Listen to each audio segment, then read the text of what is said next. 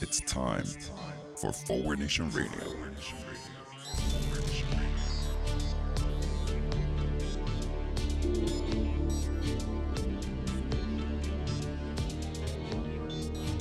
Now here he is, the host of Forward Nation Radio, David Leventhal. Welcome to Forward Nation Radio. I'm David Leventhal. This week, a medieval manuscript was discovered with the earliest known usage of the word fuck. Fuck yeah. This has nothing to do, actually, with the content of this show. I just thought it was actually pretty cool tidbit of information that perhaps the most underappreciated, the most expressive, and the most communicative word in the English language has a long time provenance. So, yes, I might drop the occasional F bomb on this show, but understand that when I do, it's just me going all medieval on your ass. And if anybody out there got that reference, well, Damien, our former producer, is the only one who might have gotten that reference. But for the rest of you, extra credit if you came up with it. Anyway, we're back to continue our discussions of what we should be learning from the coronavirus and from our reaction or lack of response to it. Starting out with uh, what we shouldn't have to learn from the coronavirus, but we're still hopeful that maybe we will. And that, of course, is that we should not elect a narcissistic, incompetent son of a bitch as president of the United States. That should be an easy one for most of us, but for much of this country, doesn't really seem to be such an easy call. I guess the idea of having a narcissistic, uh, pathological liar, son of a bitch as president of the United States doesn't seem like a bad idea to some people. Well, it's seeming more and more of a bad idea the more this plays out. As more information comes out, the scale of our so called commander in chief's incompetence and misconduct, even, just gets larger and larger and larger. This is the rare thing for President Trump. This is a theme I've talked about a lot on this show. This is a man who has taken incompetence and irresponsibility to new heights, who spent, has spent his entire life being irresponsible and being able to lie his way through anything that might come in his way that might get in his path. Well, here's the thing about a virus, as I've talked about with Mother Nature with regards to climate change. The virus isn't going to be fooled by Trump's lies, unlike maybe, you know, a US government draft board the virus doesn't give a shit what the president of the United States chooses to lie about and It's going to do its will, so to speak. I was it was interesting. The New York Times, many of you will already have noticed this. Many of my longtime listeners and friends have reached out to me to make sure that I had seen the article in the New York Times that went through accounting for a list of some much of Donald Trump's ignoring of warnings early on in this crisis when actions by a competent president of the United States could have actually made a difference in the lives of millions and millions of Americans, let alone people around the world. But the president of the United States, of course, wanted none of that, being concerned not with governing this country, but simply how he can profit off of it and, and advance his own agendas and ends. Well, the New York Times had this list. One of our, one of our most loyal supporters, friend of the pod, Joel, had actually taken the time to come up with a compendium of examples in the New York Times where the President of the United States, who continues to walk around saying nobody could have predicted this and I'm doing a great job, in fact was told many, many times over a span of a course of months that this was going to be a terrible crisis and needed, he needed to act upon it. The amount of examples that are now coming up in the media for how often people in our administration, even jackasses appointed by Trump, have said we somehow have to avoid the President of the United States when we try to get something done in this country because he is not a force for positive in this country. The most he could be is an impediment to the changes that we need. So people tried to go around the President of the United States who actually was getting in the way of our efforts to combat the pandemic early on when we could have made a huge difference. Of course, to this point, he still continues to get in the way and does virtually nothing to actually lead our response. We've talked about this before. I replied to friend of the pod, Joel, that this was uh, a really sobering read to read about just how much the president is lying about how many warnings he ignored and how incompetent he was. But of course, the question I asked Joel is do you think it's going to matter? Obviously, for Trump voters, nothing's going to matter. Those people are too brain dead stupid for anything to matter. They will follow the cult leader right off the cliff. We know that. So let's not talk about them. Any any hopes that you had, Joel, to talk to some of your Trump supporting friends and to actually change their minds with facts, of course, ignores the fact that facts are absolutely relevant to them. We still have hopes that the so called low information voters, those who don't pay attention, and might be deceived by a snake oil salesman like Donald Trump, that some of those low info voters could actually get the message and could start to understand that they need to avoid Trump, well, shall I say it, like the plague. But of course, we keep being reminded that when it comes to low information voters, the most relevant question to be asking ourselves is how low can you go? How low information can a human being possibly be at this point that they might actually still be on the fence about Donald Trump? And the idea that we might sway some of those minds with actual facts, I hope that's not being a little too uh, naive and optimistic as well. I'm not sure that anybody believes it, but hope springs eternal. One of the other th- lessons that we shouldn't have to learn from the coronavirus or otherwise is, of course, about the commitment of one of our two so called political parties to its war on democracy in America. A reminder that the Republican Party can only succeed in this country if it destroys democracy rather than promotes it. We talked about the latest in the war on democracy, well, as of a few days ago in our last pod, the absolute disgrace of forcing people to die in order to vote in Wisconsin, which the Republican Party was happy to do with the support of their Supreme Court cronies. But now more has come out, even on that story, about the latest in the war on democracy and, in fact, on mail in ballots. The war on democracy, by the way, I am absolutely certain, well, confident, that the big story of 2020 that will need to be reported every day of every week of every month leading up to the 2020 election the big story will be this war on democracy because for the next seven months until the election, Republicans will be doing everything they can to destroy democracy in this country and almost certainly getting away with it. But it turns out, it's being reported this week, that the Trump and his Republican criminal organization fight against the expanded use of mail in ballots, not just in Wisconsin, but they're continuing that fight now, and they will continue it for the next seven, seven months, six and a half months until the election. Uh, the New York Times reminded us what was at stake and what was going on in Wisconsin. I want to read to you a passage from an article in the New York Times. The scene Tuesday of Wisconsinites in masks and gloves gathering in long lines to vote after Republicans sued to defeat extended mail in ballot deadlines did not deter the president and top officials in his party. Republican leaders said they were pushing ahead to fight state level statutes that could expand absentee balloting. We are already at war with the concept of allowing people to vote in America.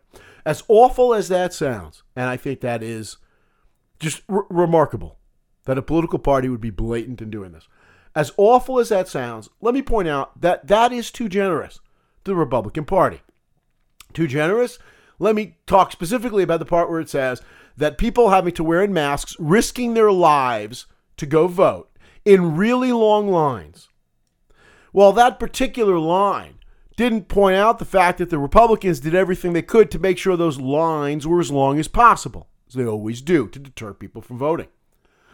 But the fact that it says did not deter the president and top officials in his party is way too generous.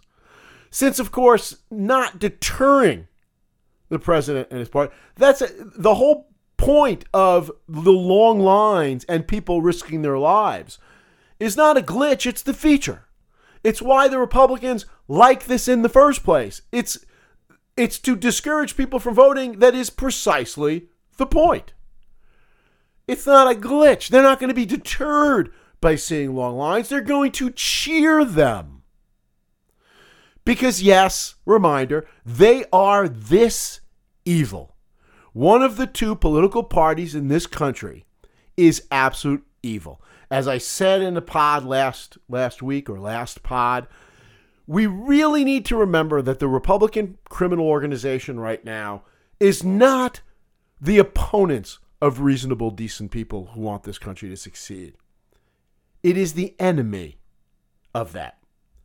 This is a party who is saying people need to die so that we can win. Yes, that is how evil they are. And that is one of the lessons that's going to be repeated for the next six and a half months up until the election. It can never be forgotten how evil this criminal organization is. The party that closes polling places just so that people can't vote, this is their strategy. The fact that they steal all of the power in Wisconsin, we were reminded a Democratic governor managed to win a statewide election. That's because Democrats win elections.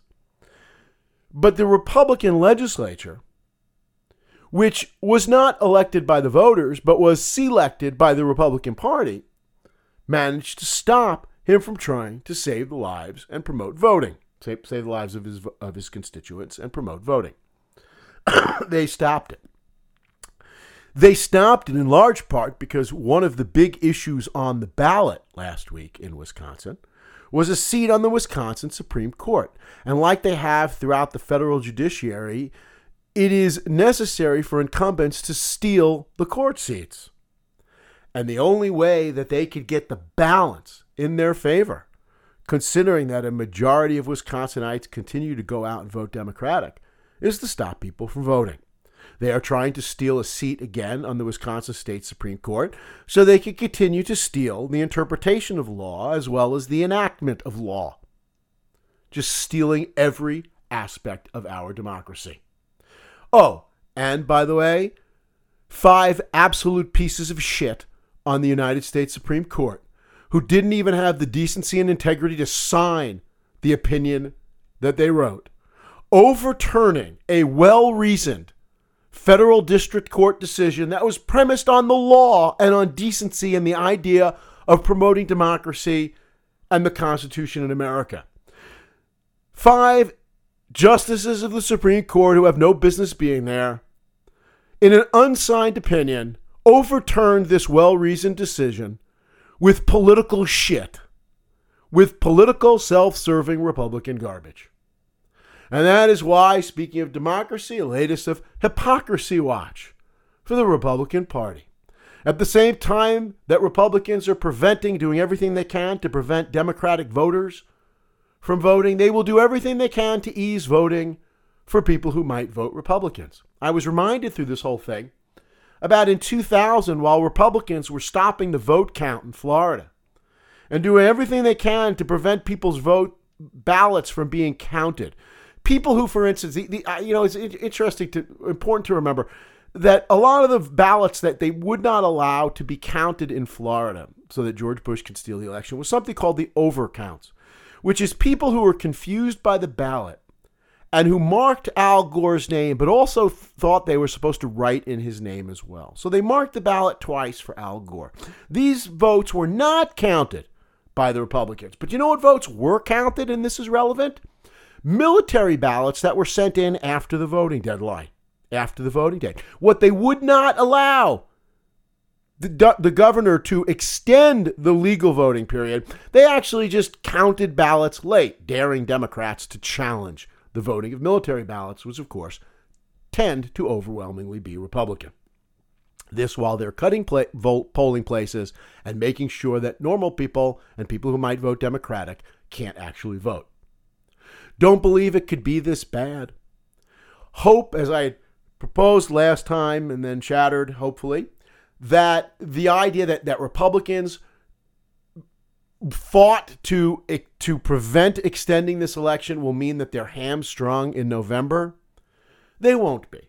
Because they have no problem on Monday doing the exact opposite of what they argued for on Sunday. One of the things that, that came to mind as I think about how blatantly hypocritical the Republican Party is, knowing that they can always get away with it, is Do you think right now, if there was a Supreme Court vacancy, not because one of the five pieces of shit finally had the decency to do something like dying and opening up a vacancy, but if one of the four moderates or liberals, the actual people who are on the Supreme Court trying to advance the law and reasoned argument, if God forbid one of them, one of those seats opened up, does anybody think that Mitch McConnell would not immediately fill that vacancy with Donald Trump's nominee?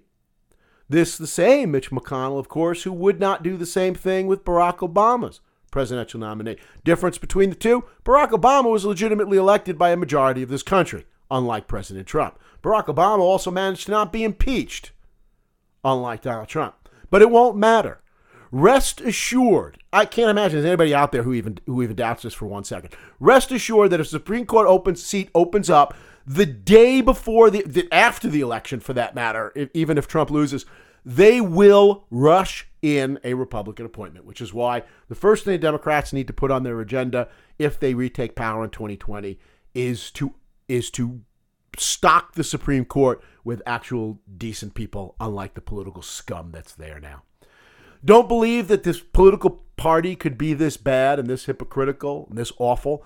Do things so undemocratic and so uninterested in legal norms and, and political norms. How about using a pandemic to ban abortion, as they're doing in Republican states around this country? There is no rational justification for doing this, but that doesn't matter.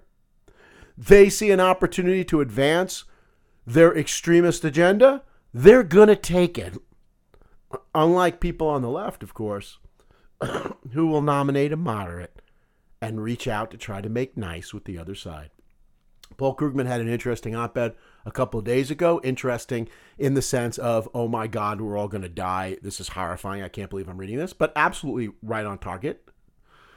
Uh, about the fact that the United States of America is descending into fascism, into despotism. And if Donald Trump manages to steal the election in 2020, if Republicans manage to steal enough votes to steal an election, this country slides into despotism. I know it is hard to imagine. I'm having a running conversation with a with a very bright and informed former student I love talking to. And recently she she she talked about what's been going on and she said she has hope that things will somehow work out, that either Trump will not be elected or the institutions will hold or whatever, that things will work out and this country will not descend into absolute anarchy, fascism, whatever we're heading to. And I responded to her by saying, I totally understand that. As much as I talk on this show about how awful things are and how we're all going to die, the fact is, I even find it hard to contemplate the idea that we could actually elect this son of a bitch again and destroy this country and our future. I look at my young children and I think it, it, it, something is going to work. I don't believe in God. She does. Maybe she puts her hope, hopes in a benevolent deity that will save us. I don't even have that to count on. But there's something about the human mind that just always looks for hope, that always finds a reason to keep functioning and keep going. And I think we're all doing that to a large extent now. But of course, I'm reminded as I think about this and I have this conversation with myself about finding hope in the darkest hours. Isn't this what German citizens were doing in the 1930s? Weren't they probably doing the same thing? Oh, Hitler's, I know he says some awful things, but this is Germany.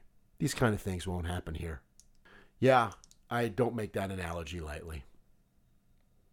Of course, takeaways number one through 10 or so of this crisis should be what we learn about inequality in this country and basically the class war that we've had going on in this country for certainly at least 40 years, basically for the entire history of this country, with its ups and downs, but with the war being slaughter over the last 40 years since Ronald Reagan in this country. We should be learning a lot about that class war and inequality I had a question a few weeks ago when we were still in class meeting from a student when I was talking about a progressive tax system and how someone like Jeff Bezos or anybody else doesn't there's no reason for this person to have the unfathomable unfathomable amounts of money that they have 160 billion or whatever it was at the time for Jeff Bezos. And I get pushback from some students all the time who generally agree with with a lot of what I'm saying in class, but This idea of somehow thinking that, that these people with incredible amounts of money are somehow superior to us. We have been trained to think this from the time we are born. I think Americans right now are presumably a lot like the slaves from times back who actually believed that there was some kind of justice in the system that had them, had them slaving for masters that might be superior to them. That's where we are, I think, in this country. We are trained somehow to think that these people are superior. It was interesting. I asked the students in general, just happened in class today, online now, of course. Uh, we've been going over corporate pay and how it's determined how basically people are paid in corporations and how, in fact, one can pretty much just describe it as people at the top of corporations, the top officers of corporation, embezzling from corporations and stealing from shareholders who have absolutely no ability to do anything about it. And said, still think that it's all superior, that these people are earning the money that they're making? This idea that they are superior to the rest of us somehow, that their contributions to society are so irreplaceable that they deserve these incredible sums of money. As Bernie Sanders pointed out the other day, the numbers fluctuate a little bit depending on uh, on which tax which tax year you're looking at. But three American families have more wealth than one half of the U.S. population over 175 million people? How effed up is this? How much superiority do you need to believe they have to believe that there is any sense in this kind of a system? Well, how's this idea of their superiority looking right now during the crisis? As Jeff Bezos, for instance, sits in his palace, one of his many palaces, I'm sure, collecting gobs and gobs of money that his workers are making. Who looks superior right now? Who looks to be the essential worker right now? In fact, who is the essential worker right now? Jeff Bezos doesn't have to go into the factories. He's certainly not that kind of essential.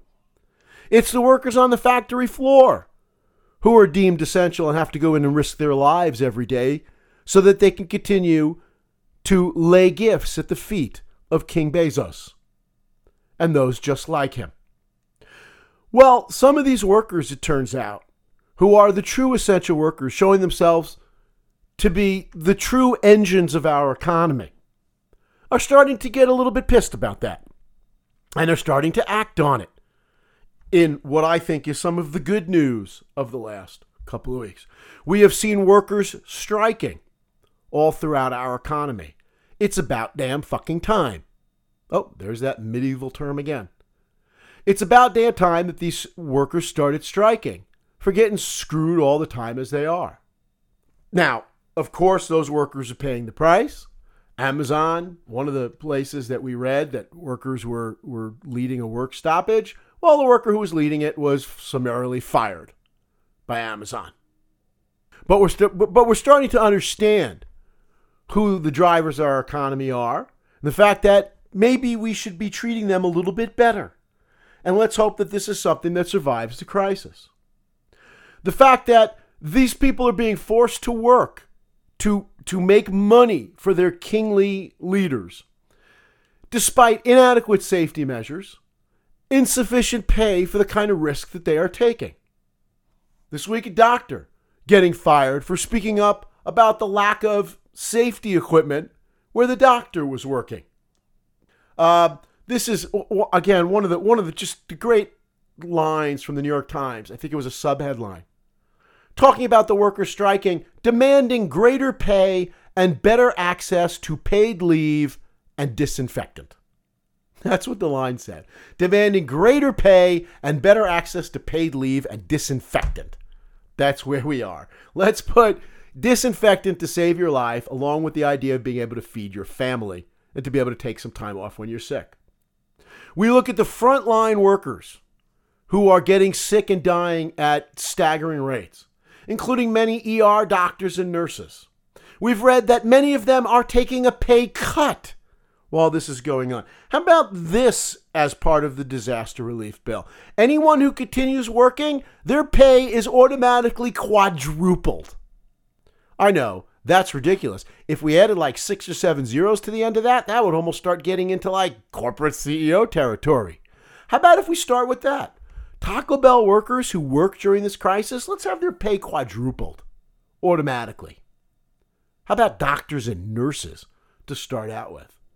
Turns out, as we've talked about before, and we reminded of this during the crisis, much of this country's workforce has been turned into contract workers, temporary workers, and part time workers so companies can manage to pay them less and not provide them with benefits such as, drumroll please, health insurance. Well, it turns out that a lot of ER doctors and nurses actually work for staffing companies, not for the hospitals where they work. Just like the rest of the economy, as a way to screw these people who are now risking their own lives, in many cases giving their own lives to save other people's lives and keep our economy functioning.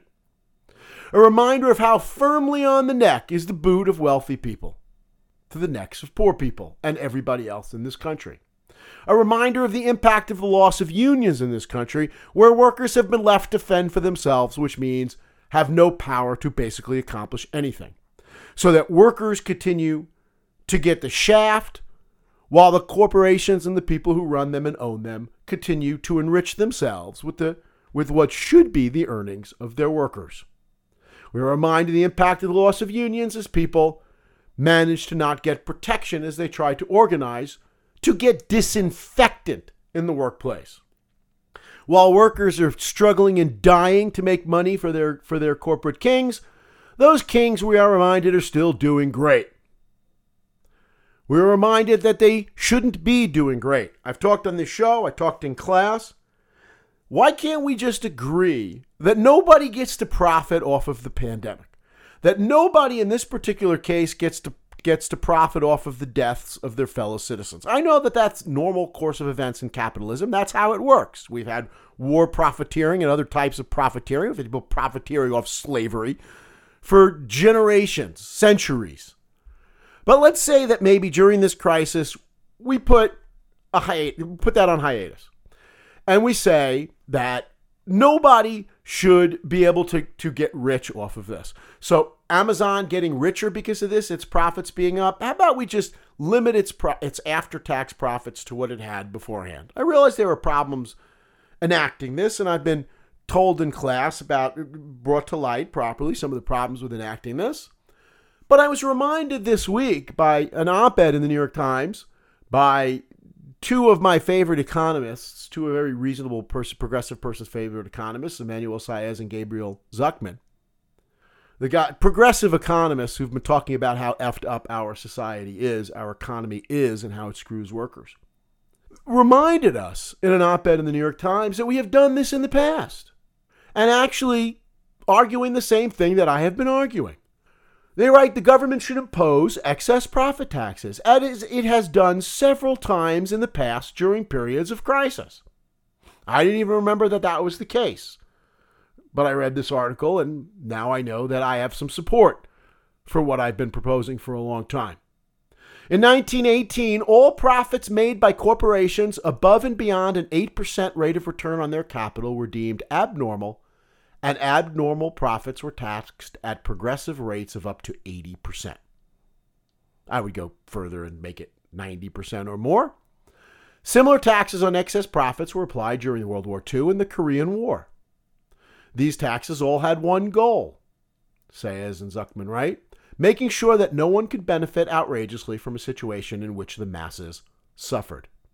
Oh my God, I can hear the capitalists screaming now. I can't get rich off of my dead fellow citizens. That is outrageous. That is awful. Well, let's make them make this statement out loud. Let's make them say this. So even those low information voters have a little bit of a better sense of what we are up against. The corporate executives who are used to enriching themselves tremendously through theft and off the backs of others are reflected, of course, in the Republicans' efforts regarding the stimulus package or the disaster relief package that was recently passed, the 2.2 or so trillion dollars. The extent to which the Republican Party has tried to basically use that money to be funneled into their own pockets and the pockets of their donors to make sure that the donations keeps running in so that they can keep stealing elections. Isn't it nice how this just goes round and round and round and round? But since this was going on in the past week, Donald Trump has ousted a guy by the name of Glenn Fine, who was the leader of the watchdog panel overseeing how the relief trillions were spent by the president. We said right from the very beginning it was clear that the Republicans were fighting any kind of oversight. The Democrats held up the bill until there was oversight. And I said, you know, they're going to figure out ways to beat this. You know, they're going to get around this. Well, they have already started firing the watchdogs. Instead, of course, also this week, Trump has nominated a White House lawyer, an absolute lackey, worthless son of a bitch piece of shit, Brian Miller, as the special inspector general for pandemic recovery. So we don't need an actual inspector general because this is, after all, how corporate leaders are used to working. They're used to overseeing themselves. They're used to the idea of corporate governance being that I will check and make sure that I'm doing a good job and I deserve that raise that I'm asking for. That's the way it tends to work. This is a guy, this Brian Miller, who's been praised repeatedly for his loyalty. Not loyalty to the United States of America, but to Donald Trump, the cult leader. Just what we need in a guy whose job it will be to prevent self dealing by the cult leader. The guy who thinks the world of the, tr- of the cult leader and will support everything he does. Trump and his cronies see this as an opportunity to steal many, many, many billions of dollars. But oh my God, Donald Trump loves America. Do you know that he's agreed to forego his presidential salary of $400,000? He's truly a great man who loves America. That's me doing my Trump supporting fucking moron voice in case you missed that one. Yes, why accept $400,000 in pay when you have opportunity to steal billions and billions of dollars, which is going on as we speak? There's a total lack of justice between who's on which side the side that is profiting off of the crisis, the side that is being asked to put their lives on the line to fight against the, price, the crisis.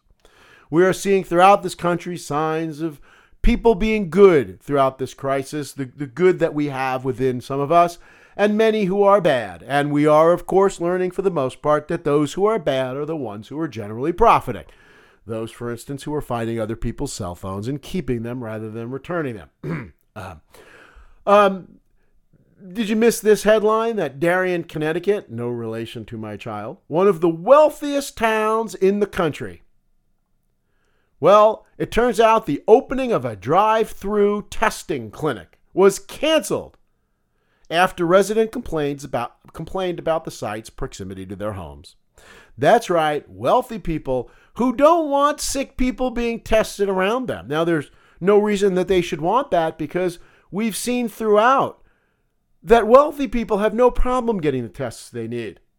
Pro basketball players have no problem getting the tests they need. I bet that wealthy people have no problem getting the ventilators they need. It's only the poor people, those who are doing the fighting, who are putting their lives on the line, who will actually be doing the suffering as well. And so we ask ourselves as we talk about the culture war, how much we learn about the whole nature of heroism in this country. You know who's you know who's dying because of the coronavirus? 9/11 rescue workers. 9 11 rescue workers are dying, part because they've gotten a little older, but mostly because because our government lied to them about the safety of 9 11 cleanup and denied them safety equipment. Sound familiar? We had a Republican president then, too. What a shock. But because 9 11 rescue workers were denied necessary safety equipment, they're now dying because they have compromised lungs and illnesses that make them susceptible to the coronavirus. So, as we look at who we should actually be looking up to and lording and whose interests we should be trying to advance in this country, let's look at the concept of heroism. Because the people who 20 years ago we talked about as being true American heroes, even Republicans paid lip service to it. You know, the same people, of course, that they denied health care to, but that's another story. These are the people who are now dying, in part so that wealthy people can have everything they need and of course, some wealthy people in Darien, Connecticut aren't inconvenienced by having testing centers near them and those kind of people who might come around. Versus, for instance, 9 11 rescue workers, that is, people who should be going to prison because of the way they're acting during this crisis. A couple of weeks ago, I talked about Richard Burr. United States Senator who was, how do I put this in a way that I won't get sued? Who there is a lot of evidence to make it look strongly like this is a man who could have engaged in insider trading, that he was getting secret briefings about how bad this crisis was going to be, and he proceeded to take that information and instead of warning his constituents, decided to steal their money instead by selling his stock to them. Meanwhile, assuring his constituents at all was okay. He's not the only Republican senator to have done that. These people are getting rich. Heroes, anybody? The exact opposite. They should be going to prison, and they should be rotting there for the rest of their disgusting lives.